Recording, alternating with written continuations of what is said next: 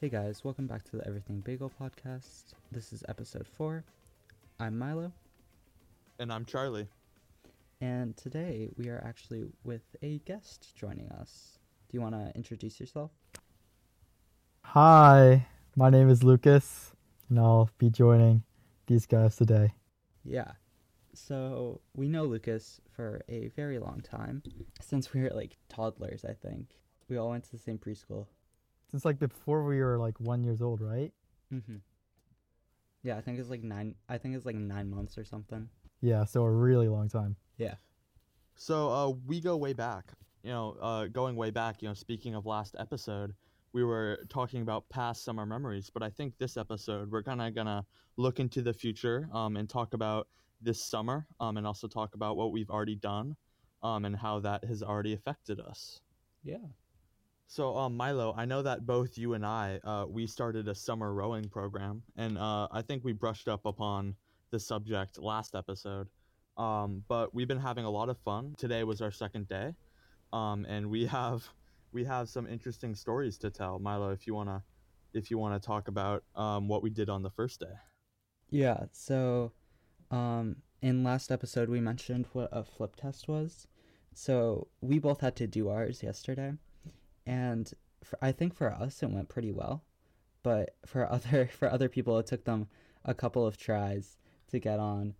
Um I I think I think one funny thing that happened to me was they pushed me off the dock and they were like, "Okay, you can flip now." I was like, "How?"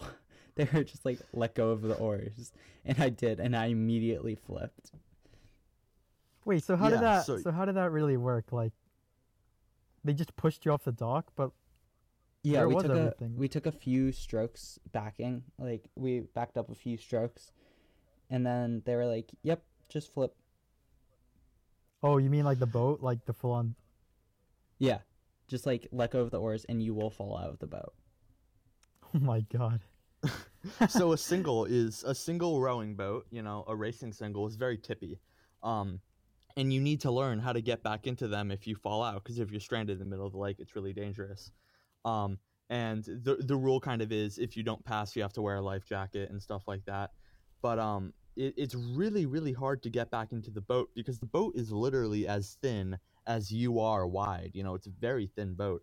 Yeah. and to get back in is a struggle. Um and we did it stationary, but imagine falling out of the boat while going like 20 miles per hour rowing through the water. You know, it's pretty scary.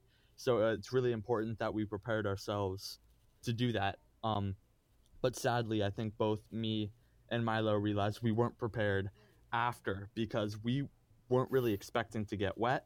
Um, and we didn't bring towels, and it was quite a cold day. And we were we were very cold for the rest of the morning and i think that's just um, something that we learned to always be prepared and make sure you're um, ready for the unexpected What time did you guys actually start doing your flip test? Like, what time in the morning?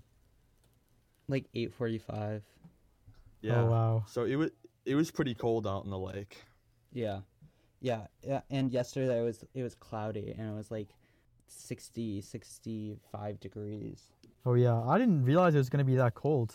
I was just thinking that it was gonna be warmer. yeah it's crazy it was really hot this morning but Oh yeah, it's still pretty warm right now as well. Yeah. Oh yeah, it's like it's like 94 degrees or it feels like that. yeah well i think it just shows you know you always have to be prepared you know right now it's it's 90 degrees outside and you wouldn't think about bringing a towel because you just dry off so quick um, and i think that's something i take uh, very seriously because i'm actually a boy scout and you know the boy scout Oh yeah. um, motto is is is be prepared um, and I, I i think um, that that's just you know some examples of making sure that um, you're always um, ready for situations that you might not expect Yeah. Who are the people who you would say weren't really prepared for at least like the flip test and like summer rowing in general? Like you mentioned that some people really struggled with the flip test. Do you have any funny Yeah. stories about that? Yeah, so um one of the varsity athletes, because we're relatively new to the sport, one of the varsity athletes um, explained to us that it's really hard to get back in, and it actually took him and one of his friends like eight tries to get back into the boat um, before he could. And um, we were all like boffing, like, ha, it's not that hard. Like, come on now, it's just getting back into a boat. And then there were a couple people that it did take them eight tries to get back into the boat, and they were just like flopping around in the water. Um, and it just shows um, how you know un- unpredictable things can be. Yeah, definitely. Um, I remember one time, um, I think it was last year during the spring season of our eighth grade year. I think Lucas was there also, but it started just hailing, like downpour. Oh and my god, that was awful. Yeah, and nobody expected it because our coach, like, we saw clouds and we were like, um, coach, is it gonna rain? And he was like, oh, no, I don't think so. And yeah, it, it turned out to be a thunderstorm mixed with hail. And that it hurt. It actually hurt. Yeah, It was so cold during the Yeah. entire thing too. It was just miserable. that's also one of those things you can't really prepare for because even if you are out on a boat in the middle of the pond, there's really nothing you can do. It's not like you're gonna bring a shield with you out in the boat. um, so there, there's some things you can't be prepared for, and that's okay. Yeah. Yeah, I remember the entire time rowing back though. It was like a mess because like the waves were so high. It was so hard to row properly. So that's the thing about rowing it's it's so affected by nature if the if the waves are really big or it's raining or tailing or something like that you have to adapt to the weather and what it brings to you. It's not like you know you're you're playing ping pong and you can just go inside or something. You are pretty much at the will of mother nature. Not not that you're gonna like die if you're out on the water while it's raining but I remember days we'd walk down to the water and it, there were white caps on the pond and we were like nope we're going inside and erging um, and it, it's disappointing but that's just something you have to you have to um, be ready for while rowing Yeah. Yeah, I think um, one thing that we're lucky enough to be able to do is when we're not able to row, we can actually go inside and still like um, work out on the rowing machines. And a lot of sports, like a lot of sports, can't do that because they're mostly outside and they don't have indoor facilities. Yeah. Well, erging it, it is great that it's a it's a different way to row, especially if you can't get out in the water, you don't have water. But um it's just so different. You know, erging, although it's technically the same physical stroke, it's the same motion, it's completely different than rowing because in rowing, especially in a, a boat with other people, it's all about teamwork and being in sync, and it's really hard to do that and um kind of incorporate that into the erging system. And you know, I think I think you know Milo. Um, so erging your erg score, your 2K time might not necessarily correlate to how good you are in a rowing single, and it's um it's sometimes a struggle because obviously it correlates, but it is a little different, and you have to find that balance of um, making sure people have strong erg scores, but they also are solid rowers with good technique. And I think you you you also find that in all types of worldly things. Um, there are a ton of things where they're two sided, and you might be good at one and not good at the other. But because you're good at one, it looks like you're good at both, or because you're bad at one, it looks like uh, you aren't as skilled in those um, skills. Yeah, it's kind of like um in other sports how they have like combines. Like it's kind of like doing like in NFL you have like the 40 yard dash or whatever, and a bunch of other like kind of measurements.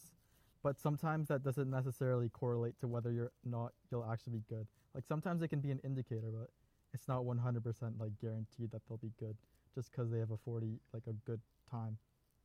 Right, right. And I I think those combines are done so that they can see different types of skills. You have the 40 yard dash, you have the bench press, you have the high jump. You have all those things so you can see different people, you can see people's different skill sets. Yeah, definitely. So I also want to mention a thing that we quickly talked about last episode. That is uh, me and Lucas's summer camp that we go to. Um, I think I I'm talking for both of us when I say it's it's really sad that we can't go this year. Oh yeah, for sure. I'm s- I really wanted to like complete my second year of being a CIT and just kind of cherishing my last year before like actually becoming a counselor and stuff. Yeah. Yeah, it's it's pretty disappointing, but I think I think we found a way to like keep in touch. Like, um, we still have like camp get-togethers over like FaceTime and Zoom, and we're still finding a, a way to work. Mm-hmm. And that's that's all about the adapting. You know, uh, when your summer camp gets closed, you can go on Zoom and have fun with your summer camp friends. And when the water's too rough to row on, you can go erg inside. Every everything's connected like that. Yeah, I was actually really impressed by like all of the work you guys put in like during this spring season. Even like when we couldn't really get onto the water, we all worked really hard to like do well. Yeah, definitely. I think like our team specifically did really well. I was really I just thought I was really impressed by that. Yeah, no, I was too. So we had virtual races um, where we would all send in our times.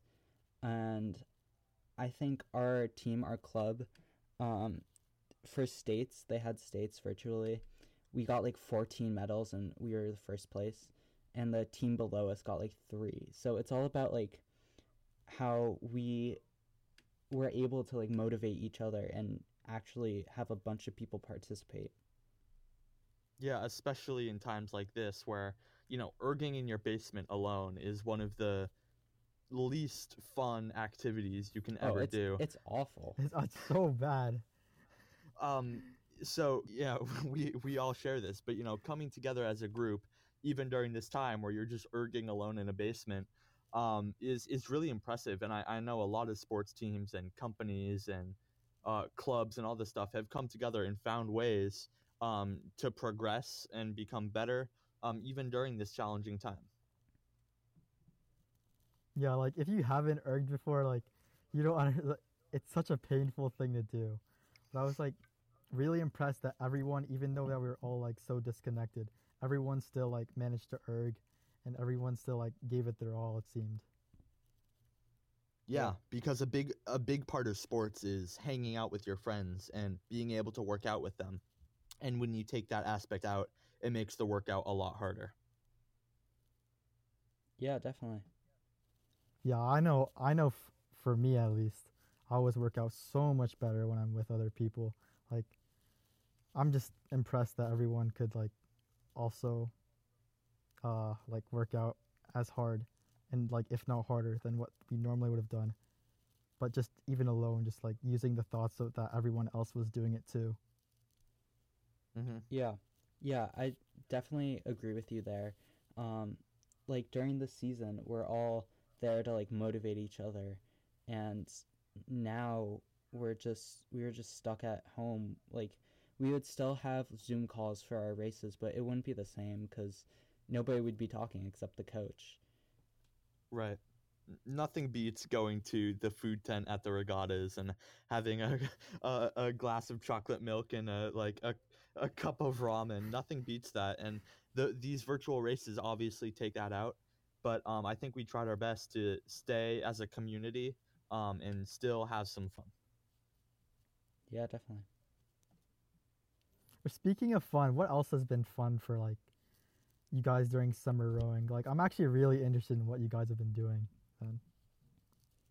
Yeah, well, sadly, it's a very it's a very limited, you know, hangout time type of schedule because we pretty much get there, we sign in, we have to use PRL, we have to check our temperatures, everything like that. Um, and then we get onto the water, and then once we're on the water, you can have a little more fun because you're spaced out in your boats. You know, and we just we just talk, and the varsity athletes come over and um, help us out and give us some pointers. Um, and it gets a little tippy sometimes in the singles because they're not the most stable boats. But um, I think just being out on the water with your friends, being in nature, and having a good time is uh, more fun than being able to, you know, stay within six feet of each other um, and not wear masks, kind of thing. You know. Yeah, so like Charlie said, this was only our second day. So I think a few only a few of us got on the water before um we had to wait for the the girls team to get back in. Um but after that, everybody was out and we um, just rowed like arms and body for the whole time, and that was the whole workout. But it was it was still pretty fun because I was I was like right next to Charlie the whole time, and it it was it was fun. Like high intensity or more chill? No, no, it wasn't big. It wasn't that fast, but I think just being able to hang out with your friends, especially since we haven't seen each other in so long, is good. Yeah. So, uh, Lucas, we've been talking a lot about um, what we've been doing, summer rowing and stuff like that. What have you been doing to keep yourself occupied? Um, I've been kind of doing the. I know I sent Milo this workout that like Cornell, like the Cornell lightweight boys have been using, and I've just been kind of doing steady state, and I've just been doing more like physical therapy exercises because my um my shoulder was like messed up for a good portion of the last season, but I think it's like it's getting really a lot stronger now. It's like near fully recovered, I'd say. So that's mostly what I've been doing. And then other than that, I've just been playing instruments. Oh, what instruments do you play? Um, guitar, and I also play this uh, other instrument, the tuba.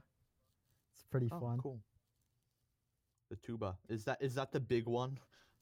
Yeah, it's huge. Yeah, me and Lucas are both in the school marching band.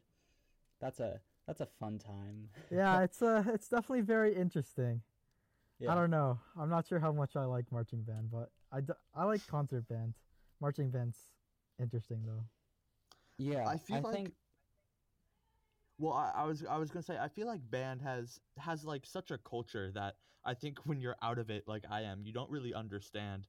And I I, I just think it's so interesting how um band kids come together, um in a certain way that's different than than sports because in sports you bond by working out together while in band you bond by like creating music together and I think it's such an interesting um um, such an interesting community, especially looking uh, from out looking in.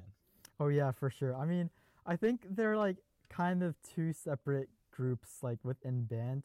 It's like they're the hardcore band kids who like like really try and everything. And then there's kind of the people who just kind of are just there. I think I think most of the people there are just like there because they just want to play an instrument and just want to like play music during school, not like be really competitive with marching band. They just want to chill. Yeah, it's a good break. Uh, yeah, I, w- I was one of those kids that was just there for fifth and sixth grade. Um, I actually all three of us played trumpet. We Oh, called ourselves yeah. the three the the three trumpeteers. Um, but I don't. I think I went through the two years of trumpet without knowing a single note. Um, and I was just I was just there to be there. Yeah, there were a lot of people who were there just to be there. Cause like I remember back then, you you could either choose band or you could choose chorus, and a lot of people just joined just cause like they had to. Well, it's always good to expand your knowledge, especially in music. I think it's really important to have music in your life.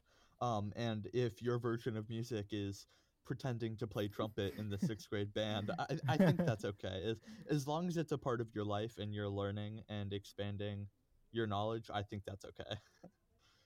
then again, that's coming from someone who actually did that. So, I mean, if you got something out of it, then that's great. Yeah. Okay. So talking about band and talking about extracurriculars has really um, made me think about one of my favorite activities, which is Boy Scouts. Um, and kind of going back to what we were talking about in the beginning of the episode, being prepared. Um, I remember um, this is probably back when I was in band in fifth or sixth grade. I was a new scout. Um, and in, in Boy Scouts, there's kind of this separation between the younger scouts that uh, haven't learned much and are still just kind of progressing through the ranks, and the older scouts that are really just in for fun or trying to get Eagle Scout. Um, and I I was in a tent with a couple of the older scouts, and um, you know we had tent groups on this camp out, and I forgot a pillow. Um, and my neck hurt all night, and I woke up, and then we had to go on like a five mile hike to a waterfall and everybody had the funnest time except me because my neck was literally cramping the entire time because uh, sleeping sleeping without a pillow normally doesn't sound awful but when you're sleeping on a pile of sticks um definitely not the best thing in the world and and that's just to show you know how little things will definitely make your experience better um and it's all the little things remembering to bring a pillow to have a flashlight when you wake up in the middle of the night and have to go to the bathroom that kind of stuff is going to make your experience better Yeah, definitely. I remember that exact same thing. Well, kinda. The I forgot a pillow at a camp overnight once, and we were. It was the night that I Lucas was there. Um, the night that it rained, and we had to sleep in the arts and crafts cabin. Oh, oh yeah, yeah. Um, and I remember I forgot a pillow, so I was just sleeping on like a a wooden floor in a sleeping bag, and it was really uncomfortable. But I think I had a good day the next day. That's that's the difference between your story and mine. Yeah, Lucas, do you have any funny camp stories? Not at the top of my head, but um, I remember just the entire conversation of um, talking about sleeping without a pillow. It's like brought a lot of memories. I remember like the last overnight that we did. I think as like a CIT. I remember we were Oh, in the yeah. lodge and um, we built our own like fort out of chairs because normally we'd be out in like naturey areas, I guess. But since there was like some huge storm going on, we had to like sleep in a like an actual building, and there were chairs, and we built like a kind of fortress out of it. But I remember I just had a really bad sleep as well, because I just literally just slept on the floor, and it was really hard. Yeah, it was not it was not comfortable, but that was a that was a really fun night in my opinion. Oh yeah, for sure. Did you win the musical chairs that night? Yeah, yeah, yeah. Uh, We basically like beat each other up to win musical chairs. Yeah, it was an incredibly physical game of musical chairs. It was incredibly entertaining. I- think there's there's something so quintessential about like a pillow fort, like as you were talking about, um, like as a part of your childhood, um, you know, and building a pillow fort, you know, whether it's in chairs, um, at a camp out like you guys were, or like the pillow fort I'm in right now while I'm recording this podcast to make it soundproof. Um, I think there's something uh so fun about that and so um quintessential about your childhood that makes it um really memorable, and I think that's something that you guys definitely um, share um, as a fun camp memory. Yeah, I think it's kind of like the pillow fort kind of separates you from like the outside world because like when you're in the pillow fort, like you're just kind of experiencing your own stuff, like free from everything that's going on around you. And I think there's something special about that. Yeah, and just like as a kid, I think you kind of have that in general. You kind of don't worry about other people and you're not super connected like with the news or political stuff. So you're just kind of off having fun and you're just kind of not that you're self-centered, but you're kind of your your world is just revolved around you and your friends. Um and you're just kind of in your own bubble. And that's something that makes childhood, you know, going to camp, you know, rowing practice with your friends. That's what makes childhood so memorable and fun and just kind of freeing. Yeah, now that I think about it, I feel like that's one of the main things that I just that makes me like love doing those things. I think just going to camp kind of just brings back childhood memories. It makes me feel like a more like a kid, I guess. Definitely. Yeah. Yeah, and I feel like I feel like I feel the same way as Lucas, but being a CIT is so much different because now like everybody if you looked up to like all the counselors, all the CITs, you're now one of them for the other kids there. And you actually have to you have, a responsibility. But it's still it's still really fun. I mean, it's interesting because like you're around with a lot of kids, so you have to like kind of act responsible, but at the same time you can still have fun. So I guess there's kind of a balance. But it was kind of nice being just a camper and having the counselors like do all the stuff for you and but now I Mhm. guess as you age you like you have to do more stuff for that like new generation so to speak. Yeah, it's just carrying on the tradition. You know, you you know, as Milo said, you were looking up to the counselor and the staff, um, and now you are the counselor and the staff, um, and now it's your job to make sure that you're a good role model for kids to look up to you. Yeah, definitely. Okay, so I think we're nearing the end of the episode, but I wanna I wanna thank Lucas for coming on here. No, thank you. It's it's been a pleasure. It's, it's been really nice to talk here. I've had a blast. Yeah. So if you guys have anything you want to say about this episode, you can email us at our email. And do you want to wrap it up? Yeah, sure. Thank you all for listening. Hopefully you enjoyed the episode of us talking about some more summer memories. Um, and thank you, Lucas, for coming on. Thanks. It's been, it's been great. Okay, signing out. Bye, guys. See ya.